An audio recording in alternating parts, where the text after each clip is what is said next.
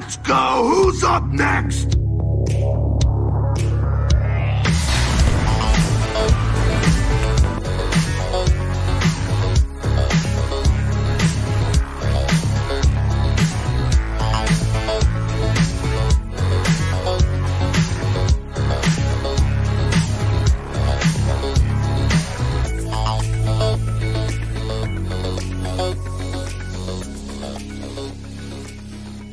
Welcome, Internet, to the Xbox Empire podcast, part of the Play Some Video Games Network of podcasts. I'm Elaine.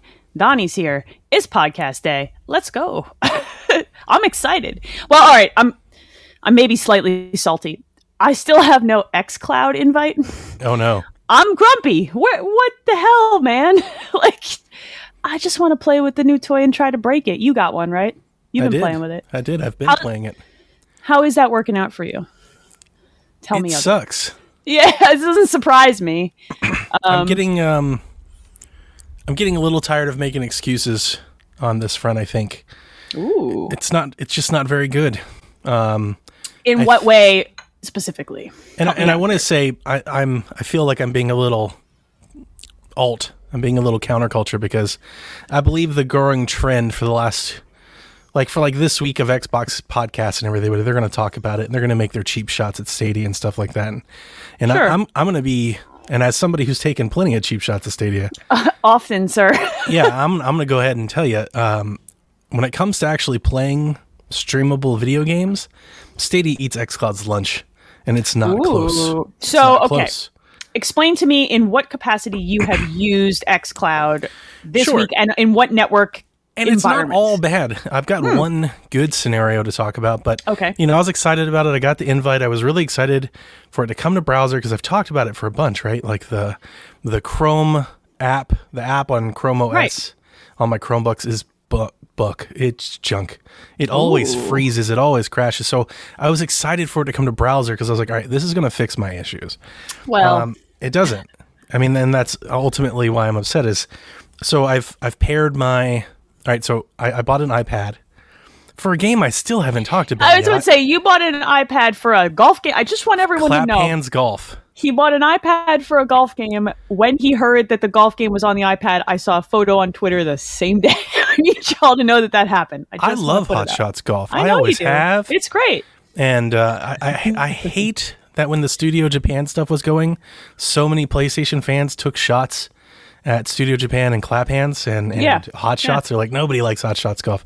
I've played Hot Shots Golf for 25 years. Like, I could hear your cane rattling on that. It's one of the funniest. I mean, it's so funny because you've got all these people who are like, oh, PlayStation doesn't need it. And it's like, that was PlayStation. They were PlayStation. I played a lot of PS3 era Hot Shots Golf. I mean, I played a shitload of that. Like, I really did. The Last of Us and Uncharted and all this Johnny Come Lately. Hot Shots Golf been there since the beginning. You sound like an old ass man right now. I'm not going to lie to you. Anyway. So you have an iPad. I got the iPad. And that was the first place I wanted to play. We got the update that the Xbox controllers work. I didn't try my Series controllers. I've got two beautiful Gears Xbox One controllers. So I was just going to use those. I paired them. Okay. I jump into Chrome because I'm so anti-Apple. I don't even want to use Safari on the device that I have. It doesn't work wirelessly. Like my controller just doesn't work. I gotta really. Yeah, it just doesn't work. So I hop into Safari. Okay. I sign in and I'll do all the things. Totally works. Like the controller works and everything good in Safari. I was like, all right, we're good. I start to play the game. I booted up Gears 4. That was the game I was going to start with. The audio is crunchy and distorted. It's crackly. Really? It doesn't work. And it's laggy and it's buggy. And the resolution, is not great. Is low. And we know that, right? We know it's low. It doesn't promise 4K. Exactly. Right? Right. 720p. I set expectations of people who are listening to this who maybe have not given enough of a crap to follow along. That's where we're at right now. Okay. But even, sorry, I'm shaking my head at people that are entering the room unsolicited. Okay. So, 720p, it's not great. But even at that low setting, it's not running well. It's clipping. It's artifacting. It's kind of freezing. Like I said, the audio distortion on the iPad was really bad. Every time it played music, you'd hear you'd hear the music. So it'd be like, duh, and then you'd hear like this. Oh, that's no good. you know, it's like, it's an immediate turnoff. It's like, I don't want to play that. All right. So I go to the Chromebook. I'm getting a lot of the same stuff, except weird. It wouldn't work Bluetooth. I had to plug in my controller. I've seen a lot of people post pictures of controllers plugged into laptops. I don't know if it's just a battery thing or if they're having trouble, the same trouble with having issues on Chrome OS with my Chromebook, playing wirelessly through Bluetooth with my controller. I could load up xCloud, right? And then when I would try to start a game or anything, it would be like, your controller's not connected. So I plugged in wirelessly, having all of the same issues that I was having on the iPad. Right. I had one good scenario. All right, tell me of this good scenario. On my PC. Your beefy enough PC. This PC. Yes, a machine. Wired into my router, wired with a controller. It was playable. I could play a game like the show. I played the show where I didn't feel like I had to guess 4 seconds before the ball to hit it. Like, so it was what I would call playable. Was it good? No, it doesn't sound good. Doesn't sound good to me. Like, now, if you didn't have any other option and, like, could it work for you? I guess. I mean, if you're playing a turn-based RPG, that's a different conversation. If you're playing an action game, which is the majority, let me just be clear, of Microsoft's first-party content that they are pushing with Game Pass, this is not a great look. Is this still considered to be in beta? Where are we at with the beta? Okay? All right. I mean, okay, but also, like, that's not alpha. We're getting close if you're giving out invites. I mean, it's just like when you make a lot of noise and you do like the invites and stuff like that. Like, okay, I know I'm sure the Xbox folks would get really mad at me for being so critical. You're being grumpy, but that's okay. I'm kind of grumpy. I'm kind of having a grumpy week, but even that aside, there has to be a point where we do hold it accountable. I think that's what I was going to ask you next. Like, at what point do we finally say it's time for this thing to, you know, work at least put up or shut up boundary? Yeah, I think we're getting there. Here's I the really thing do. With cloud, and this was the thing. This is why I jumped off of Stadia so hard. I just realized after playing that cloud is just not there for me. Like, it's just not good enough. I agree. And even in the remote times that I think I'm going to play it, like with my Kishi, which I tried, the Kishi on the phone, the Kishi, it played okay. I'll give it that. It played okay, but it was playing okay before. It's really no better or worse than it was before. So you use the phone both through app and browser, and it's about equivalent is what you're telling me. It's about the same, yeah. Okay, fine. That's fine. Even in the remote cases where I tell myself, like, oh, if I was at work and I brought a controller, I might try it. Here's the thing. That's what the Switch is for. I was just going to say these words. I feel like 10 out of 10 times, I'm just going to play the Switch or Apple Arcade. On the Apple machine that plays great games. I just played Clap Hanz Golf. There are dope games on Apple Arcade, number one. Number two, I almost always... I own a Switch Lite and a regular Switch, and when I was commuting, I would routinely tuck my Switch Lite into my bag and play on the train. The other thing is, I'm the type of person in the conditions under which I would play remotely, I don't have internet access. So my train goes underground. I lose connectivity. So, like, it's completely a wash for me personally. I'm interested to see as the tech evolves, but the likelihood that I will ever use this is incredibly low for me personally. I want to play with it. I feel like they're 2 years behind Stadia, and Stadia is not there yet. No one is there yet. There is no... And that's the thing. And I don't want to stick up for Stadia by any counts. I have a lot of issues with what Stadia did, what they've done, how they pitch it. I've got a lot of issues. But I don't have an issue with when you're playing Stadia. Like, it doesn't feel awful. When I played Stadia, it felt equivalent to playing a console. I was like, this is... Like, if the only way you could play something was to play it on Stadia... It's fine. I'd recommend it. I'd be like, okay, if that's your best option, then go for it. Like, there is something, yes. This isn't there yet. No. No, and it doesn't feel close, and I'm just wondering, I'm like, why is it so far behind? Like, how did Google do it, and Xbox still seems to be struggling? I don't know. It's a good question, and maybe it has to do with back-end services and how they have their stuff set up. Because, they're using the Rainway stuff, and it's like, if this is good as that is, you know... Just license Google at that point. Let Stadia drive xCloud. The reason they're not going to do that is because Google is notorious for shutting down services. So you're setting. Well, they're not going to do that because they don't want to host. They want to host it on Azure. Like, yeah, they. Yes, that's the whole point. But if you like, if you put that aside, there's an extra layer of Google has closed every good service they've ever started for the last like decade. And it's crazy because I know PlayStation is licensed with Microsoft for cloud solutions. Yeah. Nintendo was in that memorandum of understanding that often goes underreported. Sure. That they had an agreement. Nintendo was included. So there's a part of me that's like, you know, like I have got faith that Microsoft will figure it out. Don't eventually, get me wrong. Yes, they'll figure it out. And this isn't the way I'm going to play. This isn't the way I'm ever going to play. I've got two Xboxes. I love the Ks and my lights and my TV and everything. Yep. So it's like, I'm not going to rely on this, but at the same time, I don't want to sugarcoat it. I am a little salty because I listened to an Xbox podcast just trounce on Stadia for everything they weren't doing. And I'm like, Stadia is 10 times better than this. Like, functionally, yes. If you try it, like, it's better than this. Functionally, Stadia works better. I've tried both. I haven't tried xCloud. I've tried through the app. I haven't done the browser-based solution. But it works better. Now, the budget, the pricing model, and the business stuff is a different conversation. We're 2 years away from Xbox, from Phil Spencer on stage at E3, talk about how they were rolling xCloud into Game Pass Ultimate. Yes, yes. Because that happened the last E3, which was, we didn't have one last year, so it was 2 years ago. I know. That was the same year that Stadia launched, right? That March. Like, they got Founders Editions went out. Yes. Yes. Because it was before the pandemic. It was the year before Stadia was better the day they launched in terms of capability than xCloud is now. And that's 2 years ago. And if you want to keep something in beta and keep fiddling with it, stop making such a big deal about sending invites out and just. And on Game Tech, we made so much fun of Stadia because they were like, you can play in 4K, and it's not 4K. It's like, oh no, it's never 1440, but it's upscaled. But it's like, it's a hell of a lot better than the 720p with the artifacting audio and the compression, and it's like I'm like I said, I'm a little salty that I don't have an invite yet, but not because I think this is some magic. I don't think you're missing out on anything. Well, but I want to try it now. Sure. I want to see it broken. Do you know what I mean? Like, there's something to be said for that, and you can be early. And just see it. Well, the beauty of it is I'm it not didn't cost us anything, right? It's there. It's added on. It's just it's.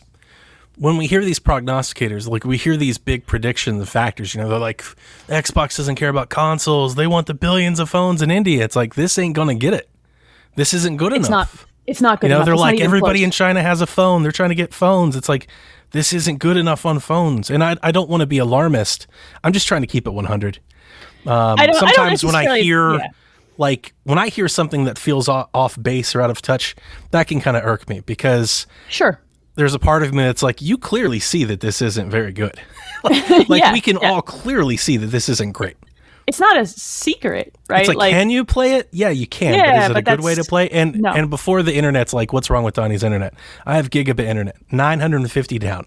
His is better than mine. When I played Hardwired, like I said, when I hardwired in both, hardwired into the network, hardwired my controller, because I tried playing with the Bluetooth controller on the PC that was hardwired and was still getting, every time I went wireless with the controller, latency. Lots and lots of latency. Yes, input latency. That is one thing that Google had done a very good job of figuring out, right? Yeah. And Stadia has done a good job. Correct.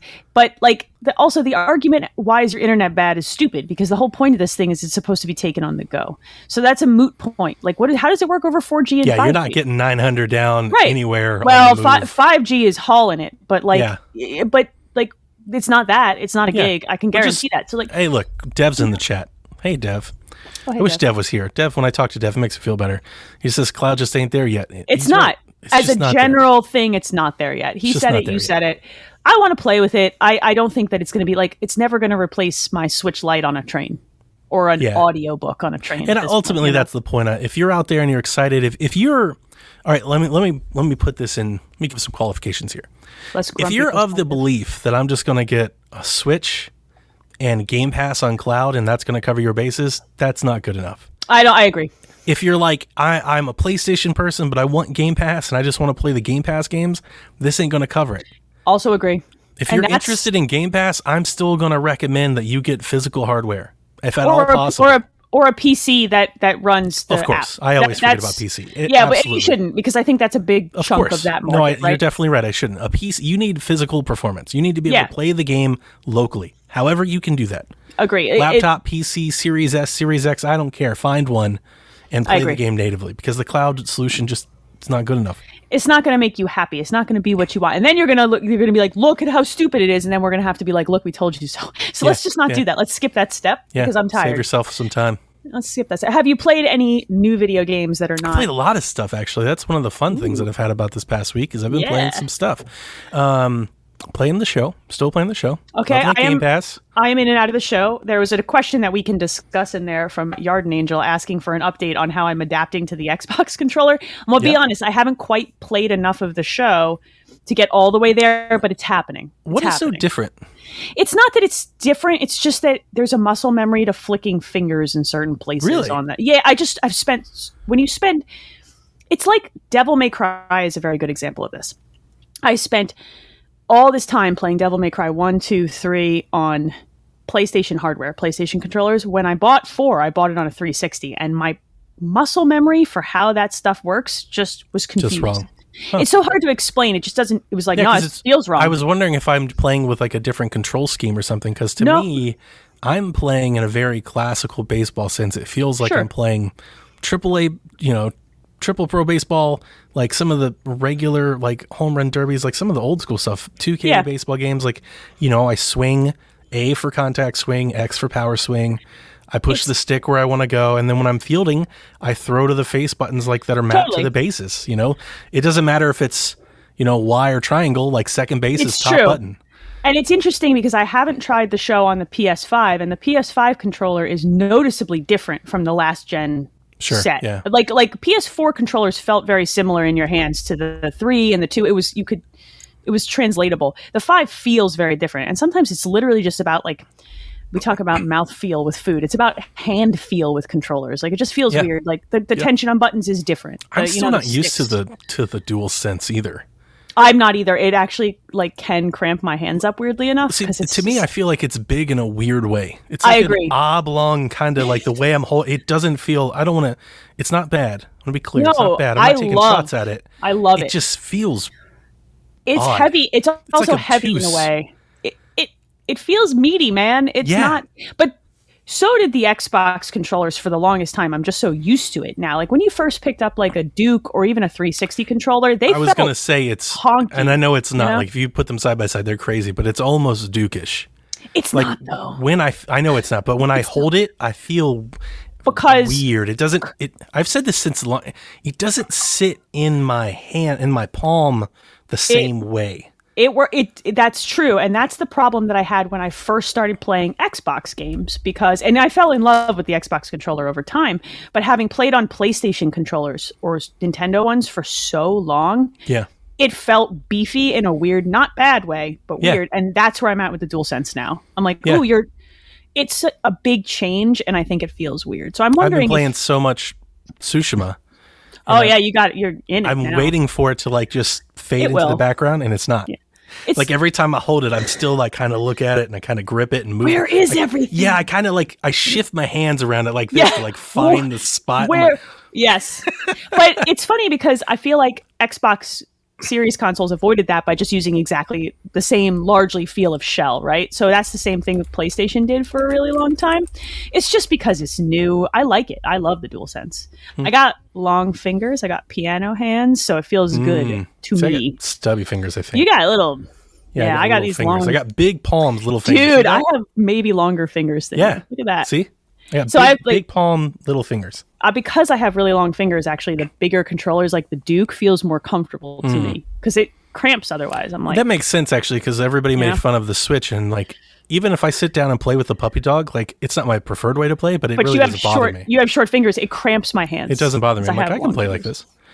So yeah, I've been playing the show, and I started playing a game called Lost Words Beyond the Page. Okay. Which, speaking of Stadia, was a Stadia exclusive like a year ago. Oh, it's on Xbox now? Yeah, it's everywhere now. It's on Switch, it's on Xbox. So I when it hit Stadia, I got a lot of people back then.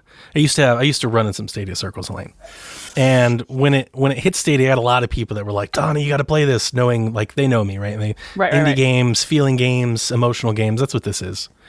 And Phil Spencer shouted out on Twitter a couple weeks ago, and I think that brought it to a lot of people's attention. Okay. A lot of people started reviewing it and playing it. Kevin got this for review. And it just showed up in my library one day, and I was looking. He didn't even tell me. And I was like, you know what? I'll download it and I'll play it because a lot of people think it's for me. And they're right, but not. Oh. So here's the thing. I was actually I was troubled on how I was going to explain this. By all accounts, the game is fine. Like, it's very good. It looks very pretty. It has a watercolor type of style. It's a platformer.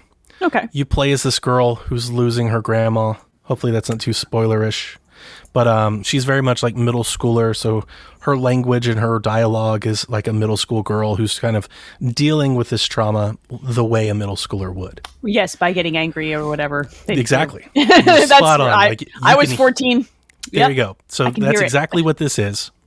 Like the shady part of me, she starts writing in her journal, and that's like the platforming section. So as words appear in the journal, you hop across them, and like you either hit on certain words that'll like make things appear, or objects will appear that she draws, and then you can grab those objects with your cursor. And that's, I think, the first step that this isn't connecting with me as much as people might think this is. It's this cursor movement stuff. It feels like it was made for touchscreen. There's a lot of no spoilers, but like, let's say there's an object that you need to grab, and then, you know, shake it over on the other page to make an event happen. Okay. Right. So you move the cursor to that, you click the right trigger, it grabs it, you bring it over, and you click the right trigger to put it in place. Whereas you could see that kind of movement if you just had a tablet and you just slid your finger across, or a mouse and keyboard. Like, it's I really dislike the cursor-based movement with a stick. Like, it never vibes with me. I hate it with UI. I hate it with... Yeah, I'm the same exact way. It just doesn't feel right. We talked about this with Valhalla. I hate it in Valhalla, and I hated it in Destiny. You can turn it off. They put that in there, and I was like, oh, thank you so much. Because I just want to tab through it. Like, I just want to click it. I don't... If you make me do that, I'm just sitting there like, I should have bought you on PC. And it's kind of slow. It's not like fast either. It's always muddy. It always feels like you're running through mud. I don't like that feeling. So that's the first part. So she talks about her feelings, and you know, it's like her diary. And then like she kind of copes with the situation. She starts telling like an adventure, like a story, and she starts paying. And then the game transfers into like an actual platformer, like in a world where you play as her protagonist as she's telling the story, and you play through it. And then this is where it's got like this.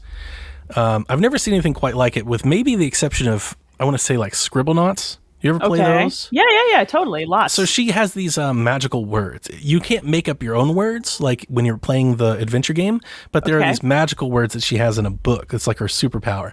And you collect them along the way. And then it's like rise, break, burn. Got it. So then you can open this book up, left trigger, grab the word with the cursor, move it onto the game screen to interact with the object to make whatever happen. And then this is very, very minor. It's, I only say it if somebody else gets it. Like, I want you to understand. Sometimes when I hit the left trigger to make the book open, it'll open and then close. Are you like double tapping the trigger? I don't know. And it really makes me angry. Like, I can just see Donnie, like, the book opens, the book closes, he stands up, smashes the controller over his knee, yeets it, and walks away. It's not rage-inducing, but I'm telling you, it's happened enough. It's going to get there. That I'm like, okay, this is really bothering me now. It's the stupidest thing to get mad at. So here's the thing. I love you. It's beautiful. It's got this really cool style. And it's not gorgeous. Like, Gree is utterly... I see what you're saying. Gorgeous. Okay. Yeah. I didn't mind that the platforming was so simple because I was just like enthralled with what I was staring at. Right. That good. And I think that because of that and the mechanics, you're stumbling on this one. I'm not as into, like, it's just not connecting with me. I don't care as much about this one as I have other games like it, like the shady part of me, which I like a lot. I need to play that still. And I think it is because of those slower mechanics. And then when you are playing the game, it is very, very basic. It is like jump on a platform, grab the word, make the platform rise, jump to the next platform, move the block.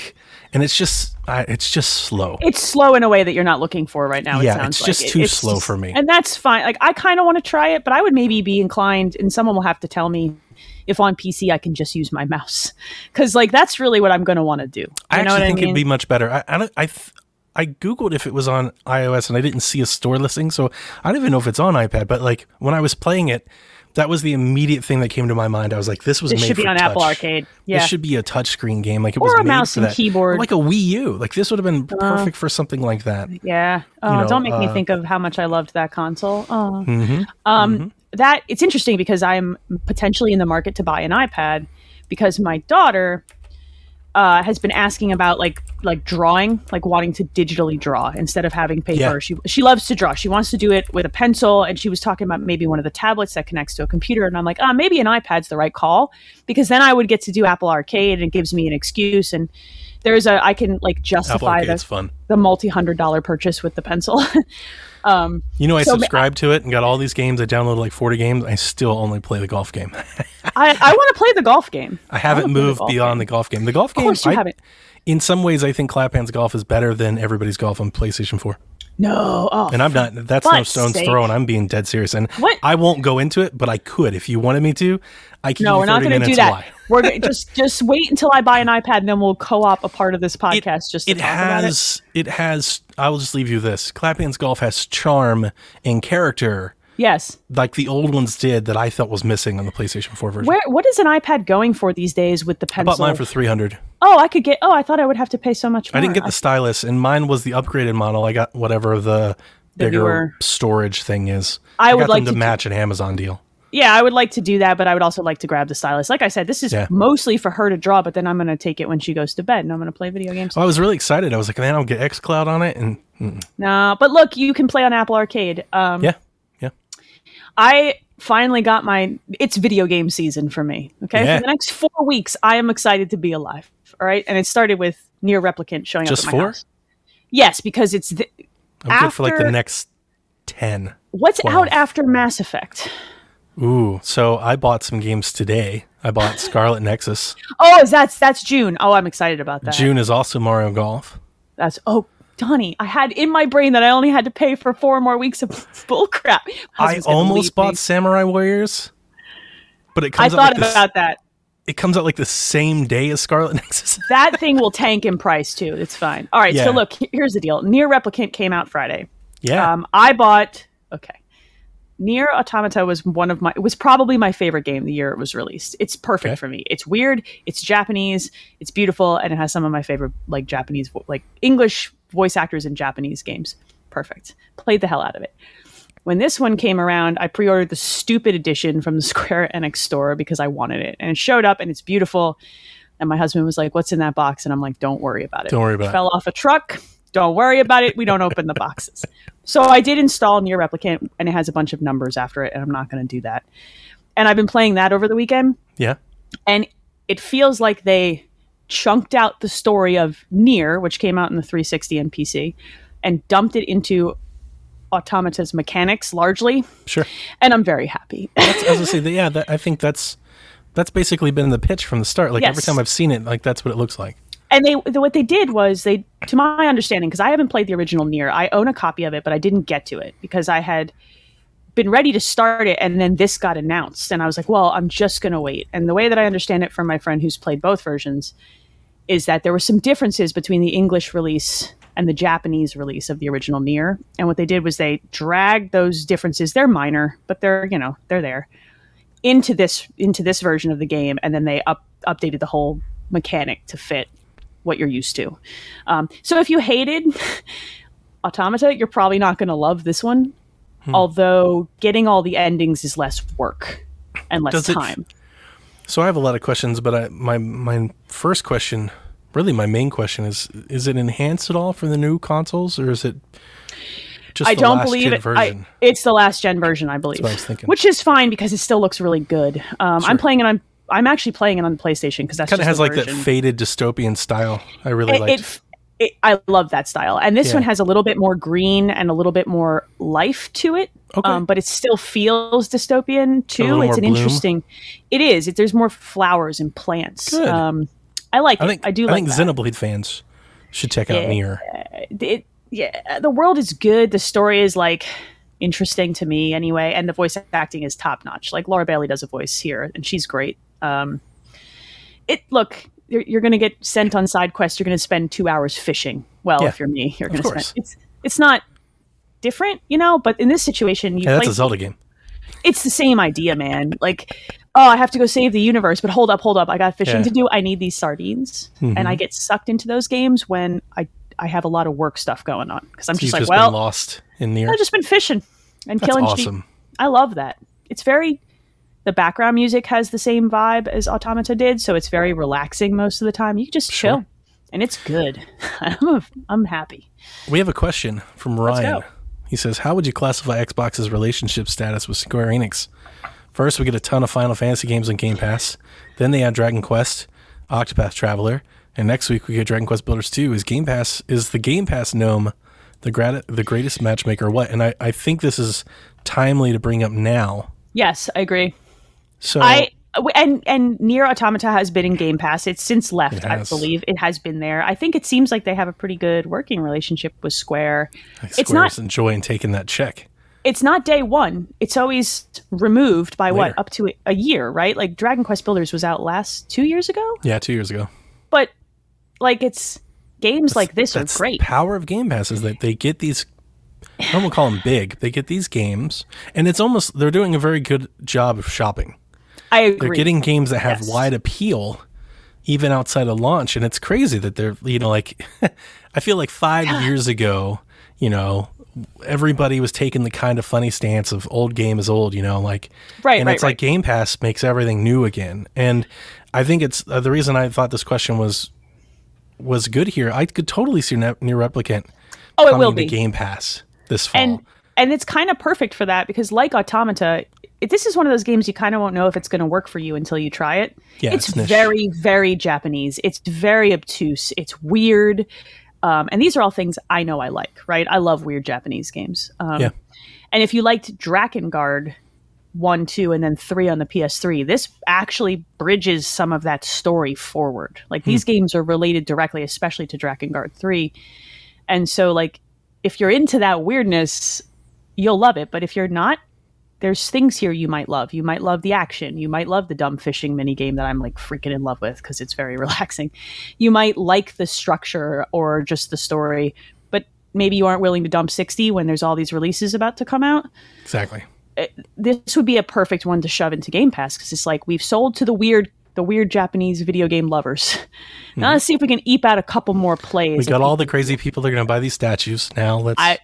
I got this pin. Let's get the bag from Phil. I think Nier could come by. I think it's almost a certainty that Avengers will show up. Absolutely. If not, go free to play altogether. But I definitely think it'll show up in Game Pass at some point. If Final Fantasy ever gets off of the locked console, I'm not going to be shocked at all if that's like an announcement.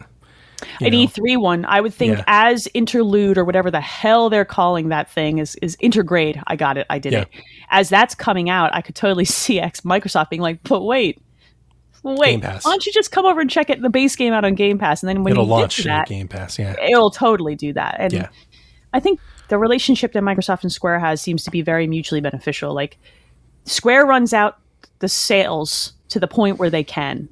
And then it goes to Game Pass for everybody who maybe wasn't. Good marketing, it's good buzz. So I mean, it's definitely helped Outriders, right? Like they have a lot of people playing. Absolutely. Even outside of, I'm not into Outriders, but I think one of the financial folks was saying that it's performing really, really well in sales, even though it was in Game Pass. It's like top 3, I think, for the month. Because people are like, I like this, I'm going to buy it or buy content for it. It happens. It's counterintuitive, but we have a lot of data now that shows that putting your game in Game Pass doesn't necessarily hurt sales. Hamstring sales. I think what really happens in some cases it raises sales. what happens a lot of times is one friend in the group has Game Pass because that's the friend with money, right? Or whatever. Yeah. And they tell their friends, yo, you've been looking for a new game. This game is dope. I'm playing it on Game Pass. And they just go out and buy a copy. I think the word of mouth is exactly what it's happening. I think what it does is it takes a game out from the minutia of all of these games and it pulls it out and into focus for consumers. And it's like, hey, this is the next one that everybody's going to be playing. And it's so if you want to play with everybody, like get this either get Game Pass, which some people will do, or if you're in a friend group, buy it on another console. Yeah, or it's like you can crossplay, buy it on another console, buy it on PC. Yeah, and you're the friend in the group who has Game Pass, and you're like, yo, I previewed this. You should buy this one. We'll play this one. You know, because we talk about marketing in games like being in a stage show or a commercial, but like putting your game in Game Pass is essentially buying 20 million people potentially tweeting about your game or telling streaming their friends about your game or telling, you know, like that. It's like internal marketing you can't buy. If you get the high school kid market who doesn't buy that many games because they can't, and you get one kid who talks up this game, especially games as a service or a multiplayer game, and drags their friends in, and they finally are like, oh, okay, fine. That's the game I'll buy this quarter. You got a sale. You got 5 sales out of one Game Pass. I would love to know what Game Pass does for... Actually, that is data that I would love to know. I would love to know what Game Pass does for streaming. I would love to know, like, when a game hits Game Pass, does streaming go up? How much does it go up? By whom? Like, I would love to see a breakdown of that because I'm almost willing to bet that that's a big part of it. Sure. Yeah. And straight up calling up your friends and texting your friends like, yo, get on this. And then your friend's like, I don't have Game Pass. Fine, go buy it then. Mm-hmm. I bet you that happens more than people give credit for. I bet you that happens a lot. And I've heard it happen in GameStops. I've literally been in stores and heard that interaction happening. I've been that person too. I've been like, oh, I played that on Game Pass. It's great. And a person will buy a copy. I stopped somebody from buying a game once.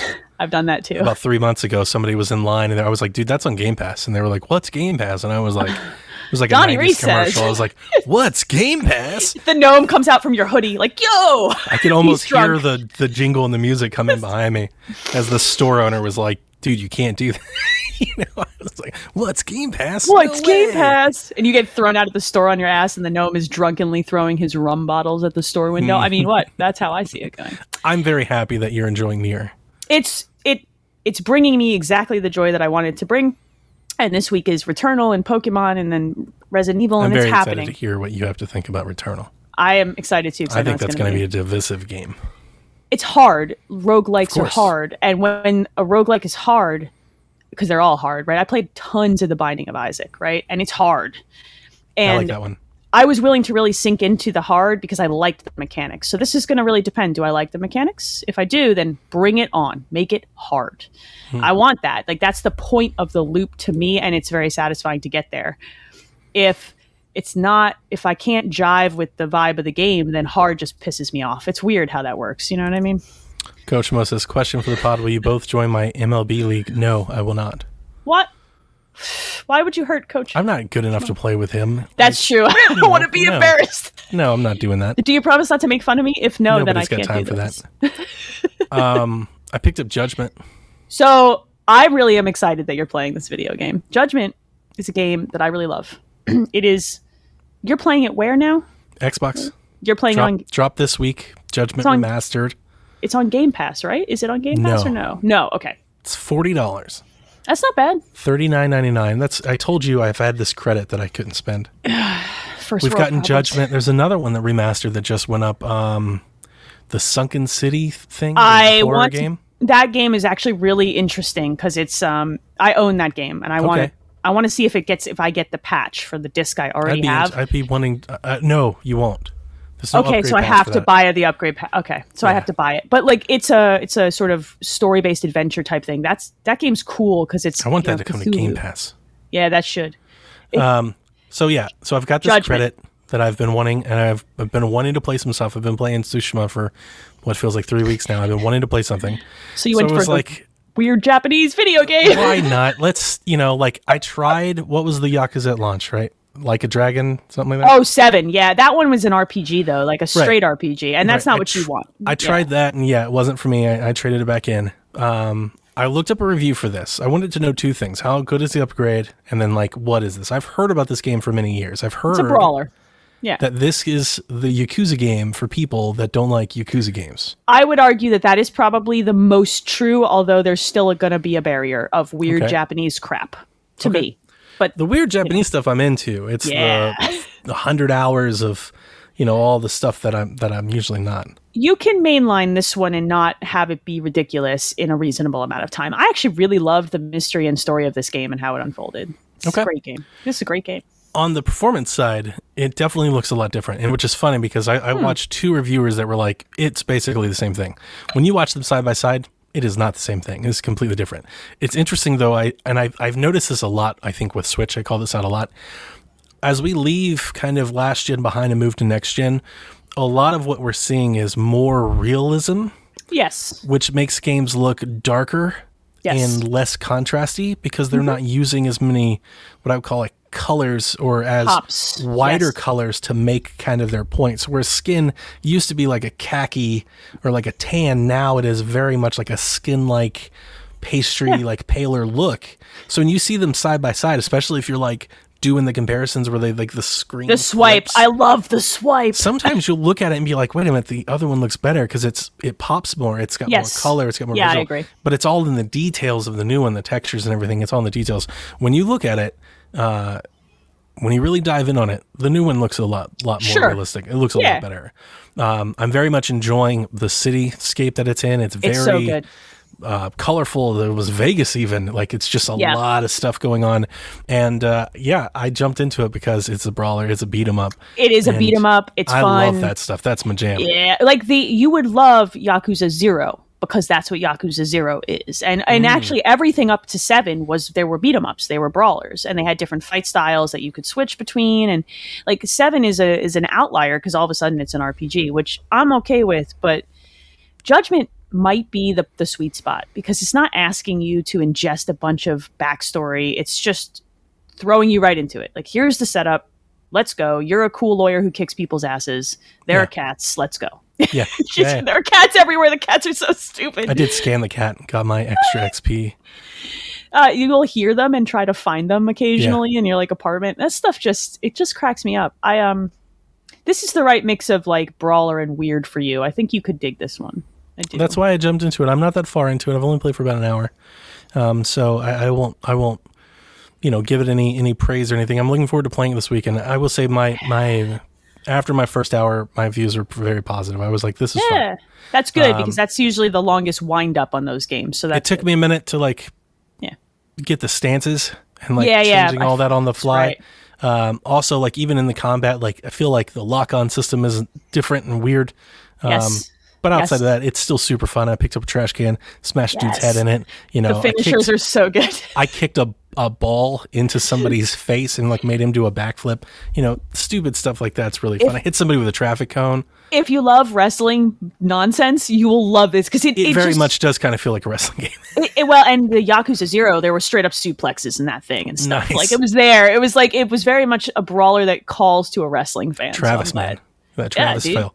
Yeah, like I picked up this traffic cone and just hit this guy, and he went smash through like this food cart, and it was just like had like this crunch to it. It was just like, you know, all the sounds. Man, there is there was a Yakuza move where you just grab the back of a dude's head and smash him into a toilet, and I'm like, and they got these weird like detective things where you scan everything in the environment, and that's okay. It's not my favorite, but like it's also like a lot of games do that. You know, you do that in Batman and stuff like that's a video game type thing. Watch Dogs even, you know, like you get an angle and you scan something, you get a drone. I did the tailing portions and those feel like paint by numbers type stuff. Yeah, they are. They're fun because they almost feel comically silly. Like that's why I like them. They have a Rocky and Bullwinkle effect to them for me because like when you hide behind something that's really dumb, it's like stupid. I totally see you. I think that stuff is funny, so I enjoyed that. Like, if you look at it as goofy, with the backstory being kind of serious over top of it, I think you can enjoy it. I'm glad you're playing it. It's a good video game. And then the second thing that I wanted to talk about before we got into our news and all that is Second Extinction is out today. So that's the shooty shooter on Game Pass, like a three-person. Okay, Dino. So Outriders with dinosaurs. Is that where we're at? That's basically Dino Riders. Remember we did the indie game, they were talking about this, and she was like, have you ever wanted to shoot dinosaurs? It's like, girl, we've in doing this. Well, that's right. This is the Turok video game that makes me immediately go, "Girl, we've been doing this Dino Crisis stuff for." I still can't believe she said that. Like, this game will forever be linked to that moment for me. Like, that's the most memorable thing that I have about this. I'm just gonna post a picture of me holding my Turok N64 cart while playing this game. I can't believe Look, Mom. So it's out today. It's in early access for preview, whatever they call it, right? Early preview. It's on Game Pass. I downloaded it. I wanted to play it. I jumped into it. I did the training mission, and I did a couple of the campaign missions. It's really good, actually. The guns, the guns and everything feel really, really good. They have like a Duke Nukem Doomish type feel. Like, they're crunchy in a good way. Especially got that mulching machine gun, like that Gears type. I love that. Oh man, like as I said in the Discord earlier, holy controller vibration. You're not the first person. My Twitter people were like, "Yo, it's impressive." I shot one thing and almost threw the. I was like, "Whoa!" I'm going to download it just to have that experience. I don't know how much I care about this right now. Just to do that. Yeah, I want to feel this vibrate. Like, bring it on. Let's see. It's a lot. I mean, it is excessive. So turn the vibration off if you're going to play it. Second thing is, after I played two campaign missions and died miserably in both, I went and looked up some tips. I was like, I'm not doing there was a part of me I was like, am I supposed to die and upgrade and come back? I hate not knowing. I'm clearly not doing this right. Am I bad? What's going on? Exactly. I know that I'm not doing it, but I don't know what else to do. Right. So my first mission, I jumped in, right? I run down to this pond. There are raptors everywhere. I've never played this game or I don't know if this is a game in a franchise or anything like that. The raptors had electricity effects and fire effects. They were souped up raptors. Look, clever girl. Okay. Yeah. They learn things. They've evolved. I could not help myself. Jump across the lake at me and stuff. But here's the thing. All right. So the lady on the thing is, she's yelling at me. She's like, put some traps down to trap them and all that. And I got to do that. There's 40 of them though. They don't stop coming. I'm like, should I run? Yes. Are they just spawning? But it told me it's you needed to trap 4 of them, and so I'm just shooting, and I ran out of ammo, and I kept trying to call for a supply drop, but I couldn't because the raptors are everywhere, and I tried to run, and they followed me all the way across the map, and then I died. I ran into a triceratops somewhere, and I totally died. Out of context, this conversation is the raptors chased me across the map until I ran and tried into a triceratops. I was thinking if I ran away, any other game, they would unleash from you. Yes. Yeah, that they would be a cooldown. They would go back to there. They just kept coming. They're clever girls. Okay, look, you needed to find a kitchen, and a gas line. If that's not in this video game, I quit this game. So I look up the video. I'm like, all right, I got to figure this out. And the very first thing that I come across was a dev walkthrough, a stream of one of their marketing people or devs. And the very first thing he said, and I knew this going in. I don't want to make it sound like I'm stupid. I know it's a game meant for multiplayer. Don't play this solo. He goes, so you can play this solo. He goes, but you probably shouldn't though. It's built for 3 people. And that bums me out a little. You can play it solo. It has a campaign. You can go in there, but it's very much aimed for a squad. And that explains if you go in solo... Yeah, just be prepared that there's a lot that you're going to deal with. There's a lot of raptors, bro. There's a lot. So I tried again with a different character, and I did do a little bit better. I was a little bit more cautious and not running into anything. But ultimately, multiplayer is really hard for me because same. I don't play it often. Well, here's the thing. Any game that requires my time to commit to others, I feel bad about because I jump from game to game so often that I feel bad that anybody's like, oh, I'm going to buy this game because I'm going to play with Don. Play with you. You're not. We might play it once, and then, quite frankly, if I miss a week, 2 weeks later, I'm on 4 other games by then. I'm like this, too. With the multiplayer stuff, I typically stay away from it just from that reason alone. I can't commit to it. But I would in a World War Z type of fashion, I would love to jump into this for a night and play because the guns are good. It's stupid fun. It has these Titanfall type drop things where you hit this pod and it comes shooting down from the sky and hits the ground and blows up and stuff. That's super fun. And they've got dumb specials. I had the special, this giant laser comes through, Gears, the hammer of dawn. The hammer of dawn. A hammer and dawn, a triceratops. It's super fun. I want to fight the raptors. I need to know. I need to make Jurassic Park. Yeah, well, I know it's optimized for Series X. It doesn't look like it. Like, you know, it doesn't look very good. And you know, I don't want to say that wrong. It looks good. It looks fine. Not as good as you want it to. It doesn't look all ray traced and beautiful and shiny. Yeah, I don't know. It's very soft and like in that way. It's, you know, it's not very nice. So I think it needs some more work in the oven. Okay. But the mechanics are solid. Guns are good. Like, I want to shoot the guns. If you're into shooters and guns are good, like, and if you've got friends to play with, if you've got a squad and you got Game Pass, like, this is a no-brainer. I was quite impressed. I was like, this is better than I thought it would. I'm sorry, you had me sold at electric raptors. Electric raptors. And they have like the weird electricity on their head. It makes them look like they have hair. Sweet. It's like a mohawk raptor. Okay, I'm in. I gotta go. No, I gotta leave this podcast right now. Mohawk raptors with electric powers are my spirit animals. And these dudes came and they were swirling and like this red stuff, you know, like I was like, ooh, you should get that looked at. I was like, what in the Dragon Ball Z hell am I fighting over here? Like, who made you guys? I'm sorry. I'm just having this vision of this raptor screaming, "I'm over 9,000," and its hair getting bigger, and then I can't let it go now. You know what? Oh boy, that's not as far from reality in Second Extinction as you think. Like when I played it, I was like, "This is kind of nuts." Okay, let's go. I will go on record. I will continue to go on record. I love the dumbest crap in video games. Make them video game ass video games for me. Yeah. You know what I mean? And so that speaks to my very soul. I don't know if I'll ever play it again. Maybe if Lobo and Josh, like if we can get a team together for a night. This is what I was thinking. So Sean does Halo Saturdays and Sean's a streamer, right? So he streams regularly. If you're somebody like that and you stream and you always have like a core group to play, I think this would be perfect. I think you'll have a lot of fun doing this game with that, because it, like when I played it, if it was built for single player, Lane, I think I'd play a lot of this game because I was I was just gonna say if you told me, oh, it's balanced, so if you join it without a campaign squad and it deals with that, and I wonder if as it comes out of early access they'll rebalance and fix if they do something like that. I'm all in because I had fun the two campaign missions that I played. I was having fun. Look, they're electric raptors with mohawks. What? I'm sold. I gotta go. When it comes to shooters, like it first and foremost, this is one of my issues with Outriders. When it comes to shooters, like my very first, it's like almost like platformers. Very similarly, I have a feel that I'm looking for. That's why I've never gotten into Battlefield. It's like I feel it, and I'm like, this is good. And if I feel it, and I'm like, this is bad. Very rare. I don't know if there's ever been a time where I'm like, it's won me over after a while.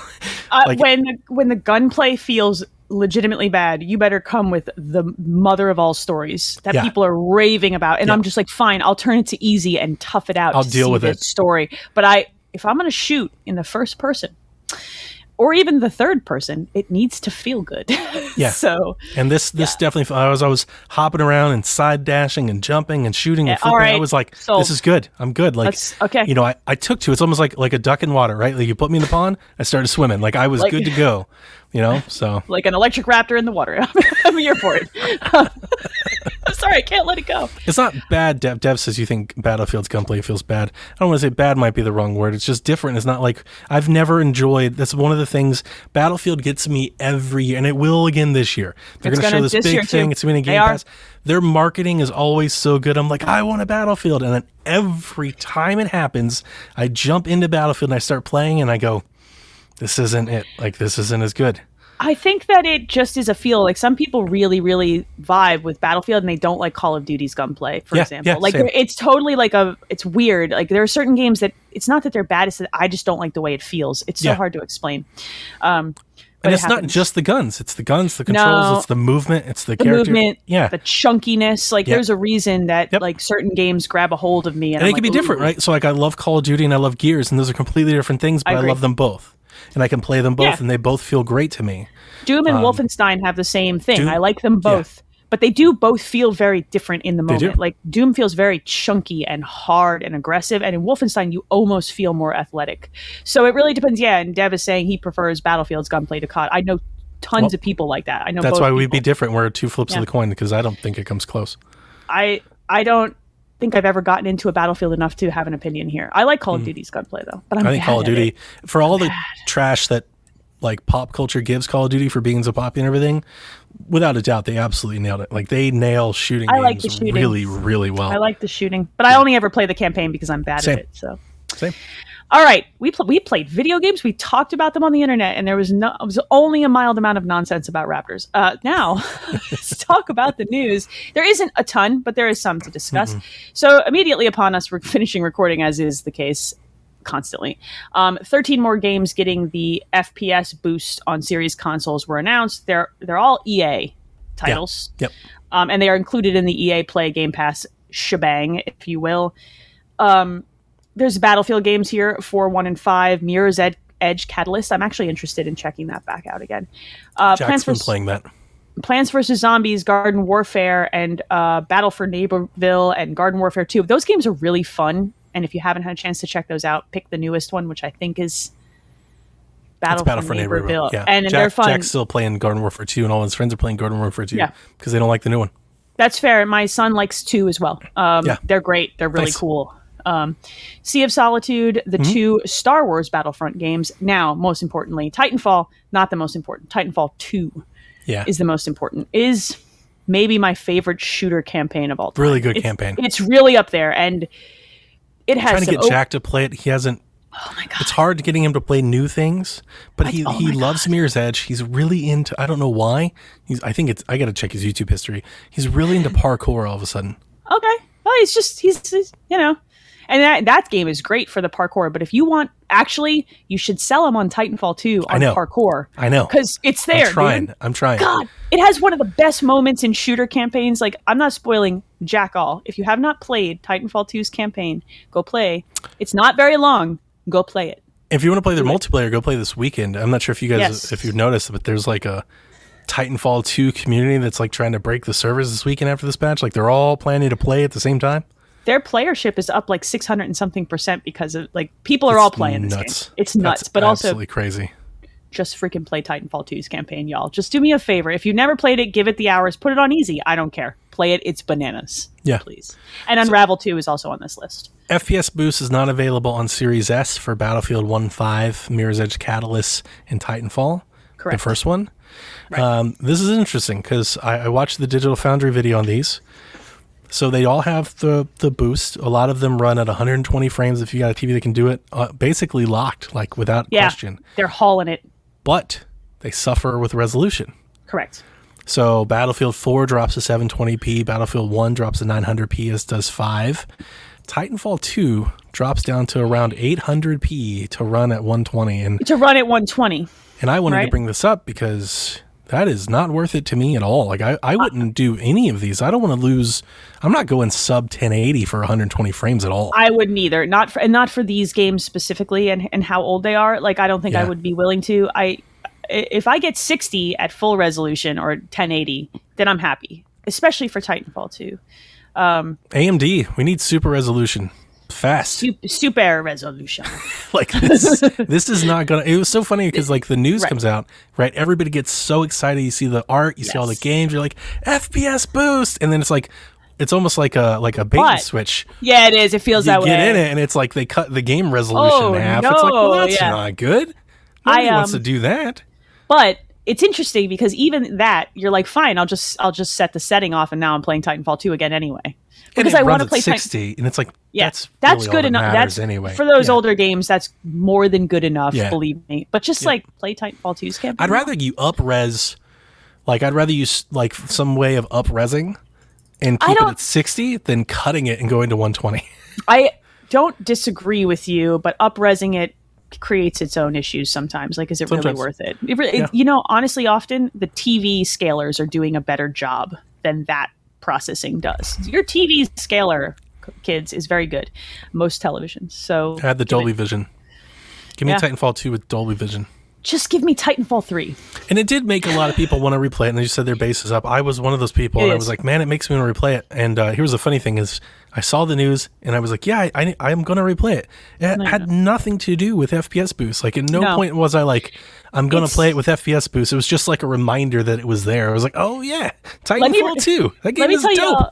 Let me tell you all what happens whenever someone who's played Titanfall 2 sees the artwork for Titanfall 2. They go, oh, I should play that campaign again. Right. Yeah. And then you go, oh, but I want Titanfall 3. Why are you making all these trash games? Give me that. See, Dev agrees. Yeah. Come on. Give me another banana. Man, we'd all be really excited for Titanfall 3. I would lose my ever-loving mind. What? This is a great... I was talking about this at Board of Video Games, by the way. Great episode this week. Kyle talks about kind of all the crap that's going on with Days Gone and Bend and all that.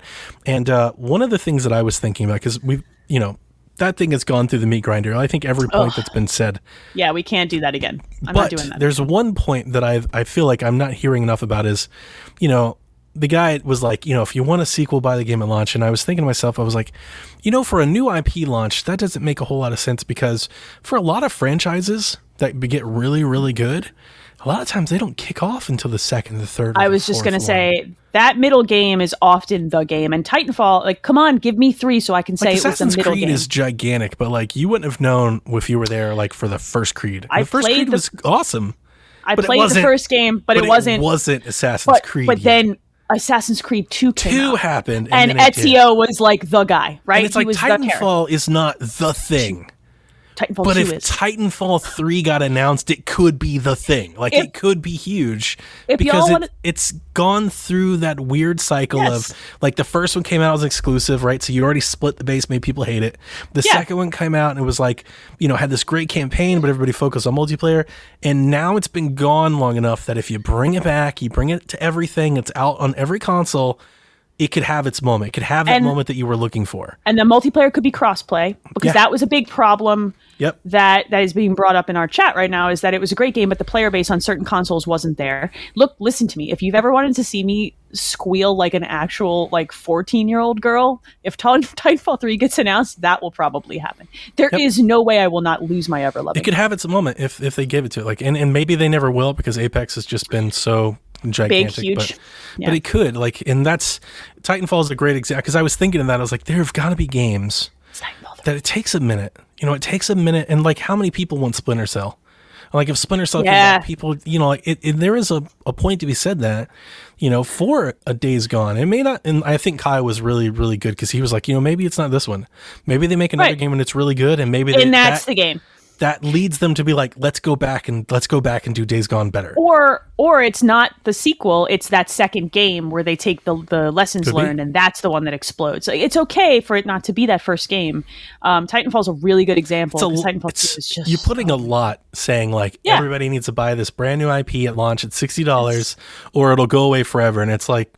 It's unfair. It's like, put it in the back burner, put it in your back pocket, make a little bit of money on some other project that maybe you don't love as much, and revisit it and see what happens. Because, you know, there's a case to be made for that. And it's been successful a lot of times in the past where the sequel has well outperformed.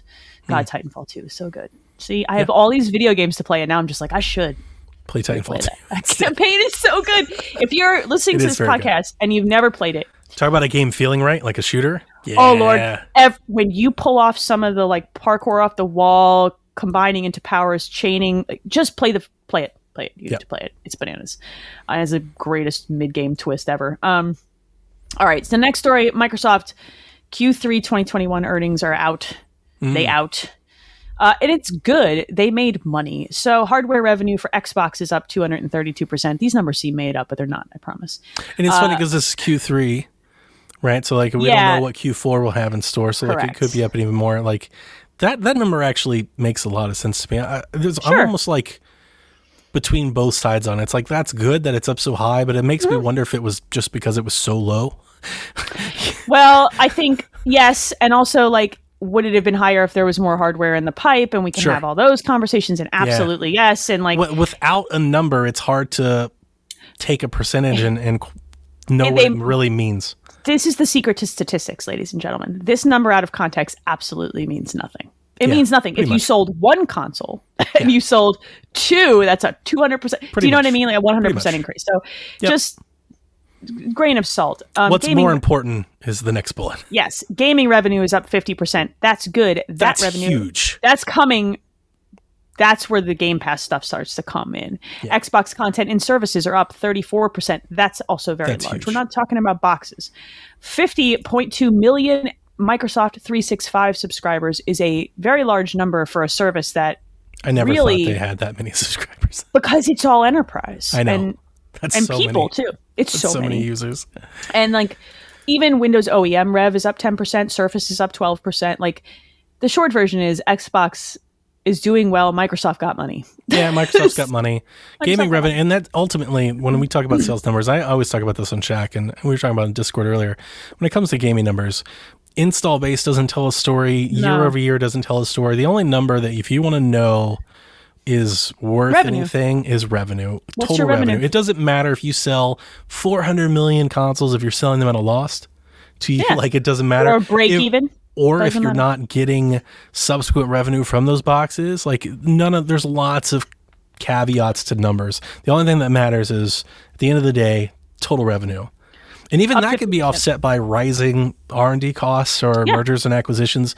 Like even that you also have to kind of balance, but revenue is a really, I mean, that'll let you know if the business is good. And this revenue, and it's about what I expected. 50% is probably higher than I would have expected. I think that's higher. I was not expecting more than 30. But it is like the year of Corona. Yes. And everything is just kind of through the roof. Everything is weird because there's nowhere to go. There was nowhere to go. Yeah. People bought a lot of video games and everybody's reaping the rewards of that. But look, if you're worried about Microsoft, they're doing fine. If they get to 30 million Game Pass subs by the end of the year or higher. Are we over 20 now? We're in the 20 something. I said 23 was the last number that I've heard floated. Good. And I think Jed's walked that back. Okay. I think he said 23, and I think he said he misspoke. I think it's between 21 and 23, I think. Constantly. I mean, it's over 20. That's a lot of people. We were 18 in January, so it's 3 million since January. And if you forecast that out, and with Halo, you have to think Halo will boost the numbers. Halo's going to be their bump. Like I said, if they can get over 30 by the end of the year, if we're talking... Nearly double. By the end of 2022, if they're looking at 40 or 45. That's pushing up on their 365 subscribers for that's insane. That's a large number. And I know that they've got deals and they have the $1 and all that, but that's still profit projecting forward. That's $120 a year per person. To them, it's liquid profit too. They're not changing. It's nuts, and it's a big deal. I mean, if they get near 40, I think today's numbers out of PlayStation was like you're almost up on Games with Gold or PlayStation Plus at that number. Yeah. PlayStation Plus has been on the market for like 10 years and Game Pass is within shouting distance of it. And it's basically, 3 years old? Like, that's insane. To be bumping up against your Office 365, Microsoft 365 subscriber number would be insane. Having half that number right now just for Game Pass is actually insane. So let's move forth into Rumorville. I love Rumorville. It's gross there. We have two of them today. The first being that it looks like Forza Horizon 5, and this one just makes me sad. Might be in Mexico. That makes you sad? I wanted Tokyo. Of course, the whole. I want Forza Horizon Tokyo Drift. Okay, yeah. I'm upset. I need a minute. We were talking about this. I was talking to Sean. We were talking about this, you and I, about a month ago. Yeah. Jeff Grubb said it wasn't in Japan. He was like, it's not Japan. Yep. Right. And you and I were like, where could it be? And I think didn't we say Brazil? Like that where we I think like, we said during Carnival, during Brazil. Yeah, because we were looking for that same vibe as 3. The vibe, yeah. You can get that vibe in Mexico. Oh, 100%. Hell yeah. Yeah. Yeah. You can have jungles and you can have cityscapes. I was saying like you go like Dia de los Muertos, Day of the Dead stuff, man, that would be killer in Forza. That would be awesome. I definitely want that event. Yes, I'm excited about any iteration of Forza Horizon. Let me be clear. I just wanted Tokyo Drift. Yeah. I'll let it go. This is rad. And I would love to play Mexico Forza Horizon. They'll save that for the next gen big engine upgrade. Sure. Sure. I expect this will be, I don't know. I wouldn't go as far as saying I expect this to be this year. Do you expect this to be shown at E3? This could be a 2022 game. I do expect it'll be at E3. Me too. I wouldn't be surprised if it was a spring 2022 game. Because, I don't think it's coming anytime soon. And who knows? I think August is... I know some people might disagree with me. Let's say it was August, September. That might be a little too close. I don't know. I couldn't see it happening before October or November because of just time, constraint. Yeah, and you can't get that far out because then you're getting too close to Halo at that point. I don't think anybody cares if this game comes out at the same time as Halo, especially both launching right into Game Pass. It does not matter. I suspect it does not matter to them. I think it matters to Xbox because they want to make sure that they spread these out. You want to kill two bullets at one time. I suppose it depends on if they've got Motorsport in the pipe for next year. Yeah, you know what I mean? That's a good point. So, I wouldn't be surprised if this is the spring game. I know a lot of people are banking on it this year. I'm not necessarily sure that it is, but I definitely think it will be at E3. And I'm very, very much looking forward to it. I think it's going to be fantastic. These are like my favorite driving games. The Horizon I expect it to be cross-gen. Yes, I expect that as well. It's going to be built right off of the last Forza's engine and everything, you know, so it's going to be on Xbox One as well. Mm-hmm. And it'll launch to Game Pass. So. Let's go. Yeah. We got one more rumor here. Talk me through this one, Donnie. It's actually two. I didn't write the other one down. So this rumor comes from Defining Duke podcast. Mr. Matty Plays. He says he's heard that an Xbox first-party studio is working on a Lucasfilm IP. He adds that it's not Monkey Island, as a lot of people might think, and that this would be in addition to Machine Games' work in Indiana Jones. So this has actually gotten more stuff today because Phil was doing a shelf thing with Games Beat and all that. And there's like a Mandalorian pop in the back, which wasn't actually, I'm not sure if it was a Mandalorian pop or anything, but anyway, Nick over at Xbox Era, he said that it's the Mandalorian. He more or less said that they're working on Star Wars IP. So it's funny because I was going to say Mr. Matty Plays, when he says first party, he's speaking about Machine being first party because of the Bethesda thing. Right. So my question, though, I think the good talking point is this, is that my expectation is that this is not, that this is Bethesda. This is not an Xbox party studio. You think this is also Bethesda? I think this is also Bethesda studio, which makes me think it's either ZeniMax Online, or I wanted to ask, could id be working on a Star Wars game? What if it's Obsidian? They're not. I think they've got their hands full. But it exists in a world like they're not going to release another first-person game, right? This would this be like an RPG? I don't know. I was thinking like more like a campaign shooter. Yeah, maybe. I mean, wow, this is a hard one for me because I'm not as connected to this stuff as I wish that I was. I don't think it would be id personally because I feel like id is just going to do what id wants to do and what id wants to do. Of course, and I don't know what they're doing, right? Like after Doom, I don't know what they're doing. So that's why I wanted to bring it up. I just thought, like, let's see if they could get out of the box a bit, because I never would have expected Machine to do Indiana either. I agree with that. Because you have to engage with Disney on this stuff, and they're very uppity. And I don't know that id would be willing to put up with that. Do you know what I mean? Like, it just they seem like, and this is just talking from outside the industry, they don't seem like the type of folks you tell what to do with their video games. No, they have creative vision, and they don't want to be left alone. They want to be left alone. That's why my first thought was like an RPG. So is it, and I think a lot of people were doing that because, you know, you've got Aspyr that are doing the KOTOR remake and stuff like that.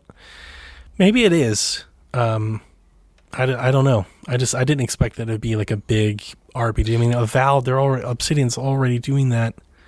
And that's going to take years. You can't stop it. Now, I did want to at least bring it up because Nathan, you know, he's got to be super excited that there's a possibility of an exclusive Star Wars game coming. That's crazy. Like that would be huge. But it doesn't have to be Bethesda, does it? I don't think so. I almost feel like they've got a lot of crap on their plate. They've got Elder Scrolls. They've got Starfield. Thank you. I always want to do something wrong with that one. Starship Troopers. They've got Indiana Jones. They've got whatever id decides to work on next. Like. I don't know if it's going to be them. They have their plate sort of stacked. Do they have enough bodies do another video game? That'd be my guess is that. Maybe like ZeniMax Online, it could be an RPG. Yeah, it could be an RPG. They did ESO, right?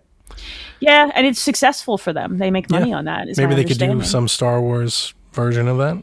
I guess, though, if you're going to go Mandalorian, you want that campaign-driven experience, right? Like when I hear Mandalorian, I think of something like Titanfall, like campaign shooter. Okay. You know, that's where my head immediately goes, but maybe that's not it at all. I had a KOTOR type of vibe in my head. Okay. Just, I don't know. And I haven't watched The Mandalorian, so I'm out of the loop. And I'm not super excited about this rumor to begin with. I'm not the biggest Star Wars guy. I'm also not a huge Star Wars fan, and I like it. I want to be clear. In context with the podcast, I listened to the podcast, and the context, he really made it sound like he was like, you know, like, PlayStation is going Marvel and Xbox is going Lucas. And I was like, that's not good. Like, that's not good enough. Well, I mean, I know Star Wars is huge, but like none of those are Spider-Man to me. Right, but how many Spider-Man games are you cranking out? No, you're not. Spider-Gram. That's my Instagram name. Hold up, I gotta go. That's real good. I've got my Spider-Gram. That's real good. You're giving me credit for my brain getting ahead of my stupid mouth again. I gotta go create an Instagram account before this podcast ends. That probably exists. There's no way that doesn't. There's only so many Spider-Man games that Sony can crank out. Oh, of course. But I was thinking, there's a cap. If you think you were combating, Insomniac Spider-Man with a Star Wars shooter game, I don't think you are. Not necessarily. I don't think so either. Yeah, neither do I. I'm curious to see what this ends up shaking out to be, because my brain is having a hard time wrapping around what the options might be. It definitely, who would be making it? Yeah, because it's everybody's kind of busy right now, bro. If it was a big open world RPG type of thing, a lot of people would be excited for that. That I'm sure of. Without a doubt. I think that would be cool, because it's been so long since we've had a Star Wars game like that. It was really KOTOR. That was the last real one that we got that felt like that. And I don't know. So I think that's very interesting. This is an interesting rumor. The other rumor that it's been said privately and out on social today. Apparently tomorrow Xbox is going to reaffirm its commitment to PC gaming somehow. Are they going to fix? I don't know. Were they going to combine some apps together? Yeah. Are they gonna? Because it would be good if we just got one app. The one thing that I think Tom Warren has already said this completely, so I feel pretty confident on this. And it seems like they're going to change their store and they're going to fix the store. And it's broken. I think they're going to come with some sort of announcement on a new split for devs. They're not going to take the standard cut either. Okay, and they're going to lower some of their entry to self-publishing, and they are going to fix the store. But the store is bad. We can all agree. It doesn't, even with Game Pass, it all works. It's bad. I believe if you download games from the Game Pass app, don't they download from the Windows store? Yes, they use the store. So I'm wondering if maybe they would fix some sort of option, let you tie your Steam account to let you download them on Steam. That's interesting. Would that make a lot of people happy? I don't know. I'm not as connected. Yes, options are always PC good. And I don't care. You know what PC gaming to me is? The Game Pass app. That's PC gaming to me. Yeah, but the Game Pass app and the store have caused me problems in the past. I played Forza Horizon on PC 4, and it was such a pain in the butt to get that thing downloaded and functioning, and it fought me the whole way, and I was like, oh my God. It shouldn't be so hard, and I definitely stopped using that as much and started just using my console more, because the Series X came out. My God. Completely just blew my own mind. Oh, no. You're going to hurt yourself. I played my PC this last weekend. I completely forgot all about it until now. Sir? Speaking of PC gaming, I played Tunic. Oh, you played the demo. It's out on Steam right now. They put out the demo for the Steam week or whatever. You lost your mind. You were very excited. It was incredible. There were tweets. It was incredible. I loved it. I cannot wait for it to come. I hope, I'm positive that this is purposeful. It's a little soft. I would like it. I would love a nice, just sharpening on the entire image. You want everything to be less fuzzy, a less warm and cuddly. It's got that Link's Awakening. It does. Yeah, it does. I saw the pictures. To sharpen up a little, just a little. I hope it gives you what you want. I'm not holding my breath. I kind of feel this way about this Microsoft announcement. I hope so, but I'm not holding my breath. That's good. The Game Pass app is probably going to be busted. But I did play the Tunic, and I had a lot of fun. I got the sword. I died at the boss. Sent me all the way back to the beginning, and then the second time around, I just didn't get the boss. Okay. So I got the sword, and then I just went backwards, and I started going down all the hallways and things I couldn't go with before. So I cutting down all the bushes and everything. It's very, very good. I can't wait for that game. I'm very excited for that game. I hope that game is out this year. I do too, for your sake, because you might explode if it's not. You might cry. There might be tears. It would be a really great way of kind of getting through the fall and all that. Would be some Tunic love. I agree. Yep. Speaking of love, let's talk about Game Pass, things that we love. Updates. Dragon Quest Builders 2 is coming to Game Pass on May 4th. That's a big deal. That game's good. May 4th be with you. Oh God. Knockout City is launching into Game Pass and EA Play on May 21st. It's a fun game.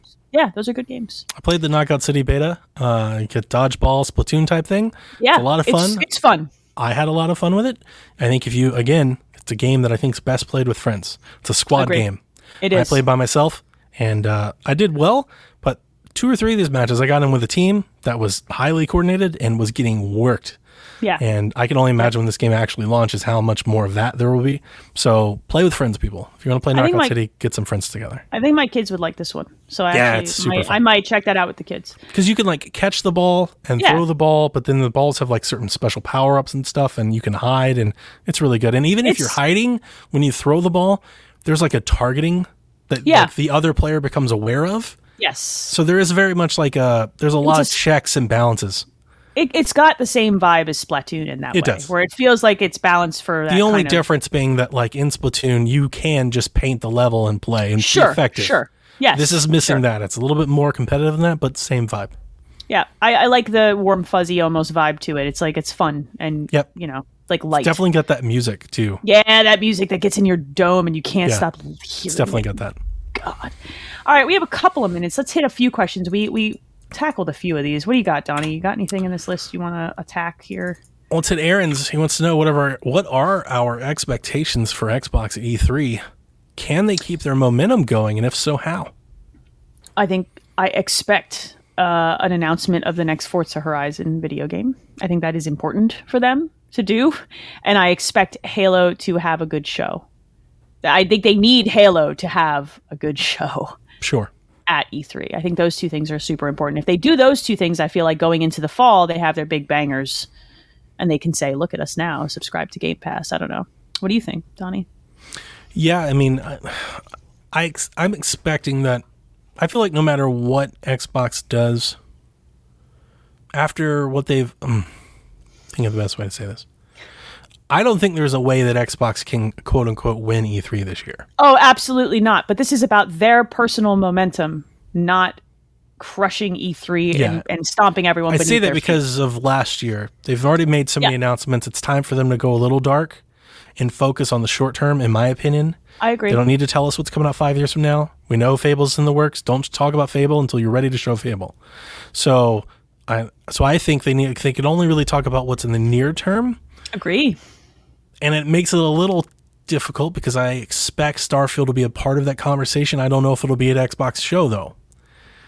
I don't know how they do that. I don't know how they're going to do that either. I'm interested in knowing. I think it'll be at both. Yeah, they could announce it at one and then show it at the other. That's what's going to happen. So that's a big one. So I expect Starfield, I expect Halo, I expect Forza, and I guess Age of Empires, although like E3 is not the venue for that. Correct. But they need to fill time, I think. Yeah, they'll show it. They show it. That game shows well. People like that series. I love that series. I'm more interested. I think my biggest hope for surprise would be Game Pass announcements outside of their own. I'm not hoping to be surprised by a first-party game. I'm not expecting anybody to be there that we don't know about. Like, Gears won't be there. Fable's not ready. Obsidian's not ready. I don't think Ninja Theory's there. I don't think Compulsion's there. Like, I don't expect to see any of those. So I think you fill in the gaps with Game Pass announcements. I agree. And hopefully big ones and impactful ones. Yeah. Like, if you're going to put Final Fantasy VII's remake, that's the time to do it. The time to do it. I actually if you're going to do Battlefield to launch Game Pass, that's the time to say it. That's the time to say it. Yeah. Like, show me the money that's coming out this fall, and I can just get in Game Pass. Like, take like half, if Dying Light 2 is a Game Pass day, like, holy crap. Put it there. That's show me it there. You know, I actually think we might get to see Hellblade 2. You think so? I do. Because I'm hopeful. I really do think, though. I'm not convinced that Hellblade's out next year. I don't know. That's a good question. And I think I would pencil it in. Like, if you were asking me, I would pencil it in for fall 2022. Interesting. Yeah. But I would not be surprised, if at all, if it's 2023. I agree with you. I think if they show it at E3, it should be a next year game. Yeah. That's my opinion. I don't want to see 2023. I need you need to show me what's coming out in the next 6 to 12 months now. Yeah, yeah. You know what I mean? Bring me in. I don't want to see. If I had to guess, my guess would be that Psychonauts is out the same day or soon. Agree. Halo is the big game that's out this fall. Starfield is somewhere between September and May. I really think that thing is going to be fall of next year, but maybe that's just me. We just haven't seen enough of it. I just really don't know how it happens. But isn't that the Bethesda way? I guess, but the last time they did that, their game was broke. Can they really afford to do that twice? Isn't that the Bethesda way? Let me restate it. It was super broke, dog. both of those things seem right on brand for what they do. You're not wrong. It's just that I'm trying to be hopeful that they change their vibe here. But, I think a big part of them buying it, I honestly think the goal is to have Starfield out this year. Whether or not COVID has stopped that goal from happening, I don't know. That's why I'm a little big on it. So I would say between September and May, and then I would put Forza 5 in... Horizon 5. Horizon 5, February, March 2022. I would love to see Horizon 5 hit this year, and I think for them too.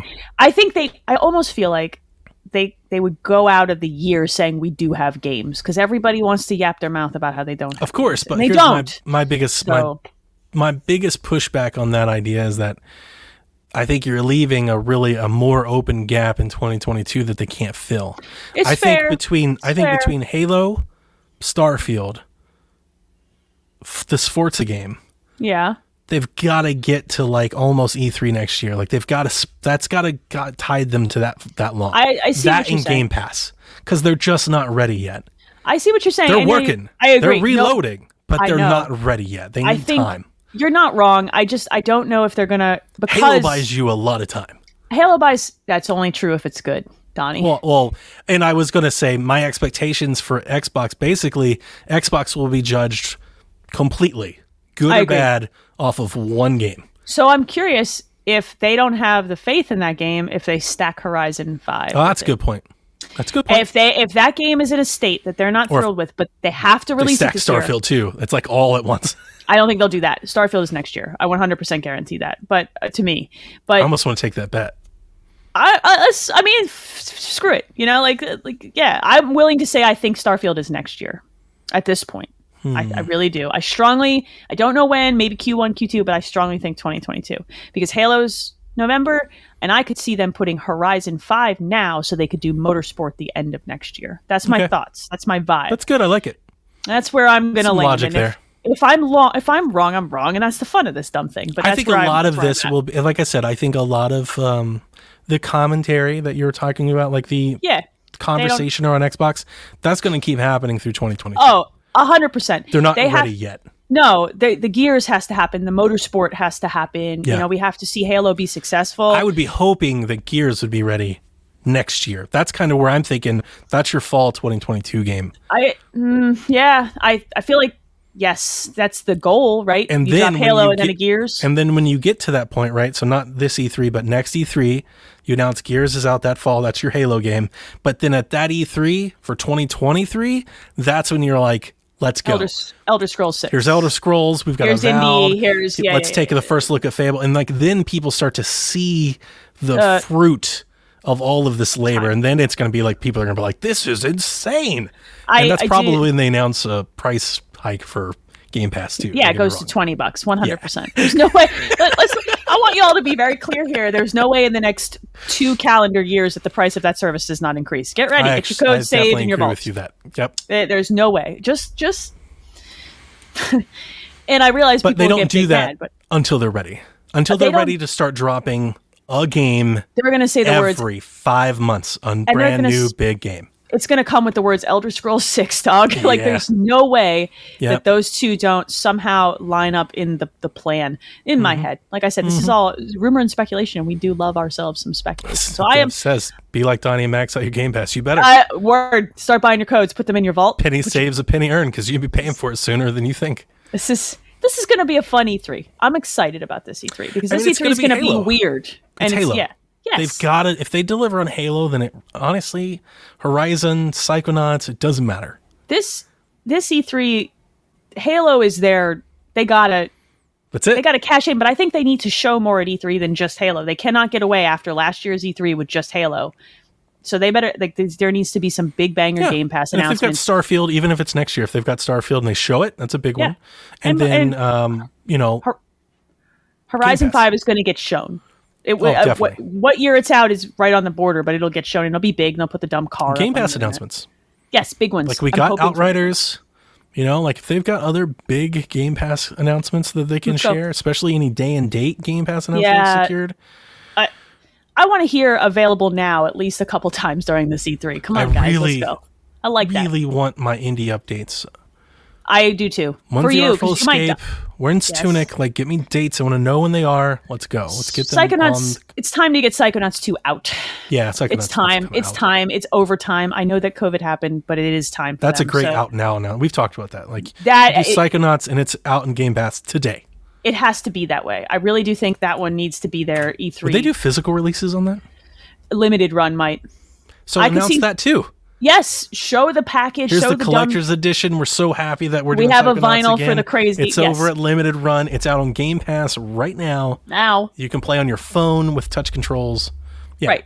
That makes a lot of sense. That one needs to be there because I feel like the cult classic of that one, and people are like frothing. And I am too, so that one needs to be there. Probably start with Halo. You end with Starfield.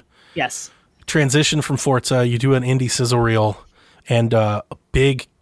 I want to say a big Game Pass announcements, but I mean, it could be, I don't know what they're doing anymore. Like after Outriders and MLB The Show, like really the sky is the limit. Just hold onto your butts every month because you never know what's going to happen. But I really do feel like a big day and date game this fall. You know, and like we have the rumors for Battlefield, and I think Battlefield would work. That would work. I would like it to be more than that. But yeah, I think that really helps their quote unquote lineup. I agree. Right? Because if you're like, oh, they don't have enough exclusives. Yeah, but Battlefield's in Game Pass. Right. That's a big deal. But they'll save you some money along the way. You know what I mean? Yeah. So this is going to be a wild E3 because it's going to be weird. And I love weird. It is going to be weird. I like weird. It's going to be a Zoom call. Like we got hosts today. They announced hosts. Let's get weird. I want to be weird. I'm wondering, like, is it going to be like, do they cut to like a direct trailer, or are they going to do this like trailer by trailer, like in a Zoom call? Like, is it going to be Phil like in his desk and he's like, yeah, let's talk about Halo, and then like here's the Halo thing, and then yeah, let's talk about Forza, and then there's the Forza thing? I would like to believe that after a year plus of doing this, they found a way to do it that feels compelling to watch. It like the Bethesda video. I agree. I liked that. Let's do that. Like yeah, round table it. I mean, I'm going to show my own bias here, but like I don't want to see Greg Miller interviewing. Like these people are asking questions. It's like just cut to Phil. Yes. Let them say something, and then let's cut to their presentation. I think that's the way they should do it, and I hope that that's the intention. And then if you want to do interviews and nonsense, do it after the fact. Do it as a separate thing. But like, give me something that I want to watch and go, oh crap, look at this. Yeah. You know, give it to me. If it's going to be at home and it's going to be remote, then make it spicy, man. It would be cool. I want to see Phil and Todd on the chairs and again. Yeah, that was fun. That was one of my favorite gaming videos. To listen to those guys just talk. They did a great job. It was good. It was great. I want more of it. And I would rather them do their own interviews like that. I would rather in person on the stage, in the chairs, let them talk, and then cut back to your host to get you to the next segment of the show. I agree. Also, I don't want the Zoom call back and forth thing. I don't like that. And I think that when people have rapport, let them use it. Do you know what I mean? Like, I'm of that opinion. Like, when they have it and it's there, and you know it's there, and they have personal relationships they've had for years, let them use it. Let them work it. You know what I mean? And that makes it so much more compelling as a viewer and a listener. Like, I want to hear that. I don't want to hear your nonsense. I would like the Xbox and the Bethesda show to bleed right into each other. I'd prefer if they were almost a part of the same thing. I think that there's going to be a way that feels that way. Like I don't think that they'll let that feel disjointed. Not after this lovely roundtable thing that they did together. They know how to do this. Let's see them do it. I'm very hopeful they're going to do that. I hope so too. Bring the fire. Let's go. Yeah. All right. I think for this week, that's going to do it. We had a lovely conversation. Look, see, you're not as grumpy as you were when we started. No, I'm not. Every week, same deal. I'm so charming and lovable. You really, really are. I'm not gonna lie to you. I was in the hot tub earlier. Today was one of those days I think I'd prefer rather not podcast at all. I've had those days, but then whenever we get going, it's like I feel better after, and I definitely feel a little bit better now. See? For sure. I'm lovable. Don't forget, internet. When you're mad at me, just remember how lovable I am later. All right. Let me give a shout out to our Patreon producers at the on-air level. Thank you guys. Thank you everybody who supports on Patreon, hangs out in the Discord, tweets at us. Big, big love for that. And if you want to follow us on Twitter, I'm ETDragon. Donnie is Eat the Hype. Still love that. Still good. I tweet a lot, so if you follow me, I'm sorry in advance. I can't help myself. I have feelings about food usually. All right, here we go. Patreon producers, Michael Masick, Barry Cathcart, Edwin Callow, Stephen Keller, Nick Creature, Rude Days 93, Ben Moxham, Rob Emanuel, Nick Fallhaber, Paul Calicote, Kyle Heyman, Grouchy Surge, Devin Tyus, Josh Bourbon, RJ Kern, Horsegirl69, and Zachary Adams. Y'all, there's a big list now. Donnie's trying to laugh. He's trying to make me laugh. He's trying to make me be unprofessional. He's over here starting crap again at the end of this podcast. I think that's going to do it this week, Donnie. I think we crushed it. Good show. It was a good show. Thanks to everybody for listening. And until next week, play some video games, y'all. Peace, folks.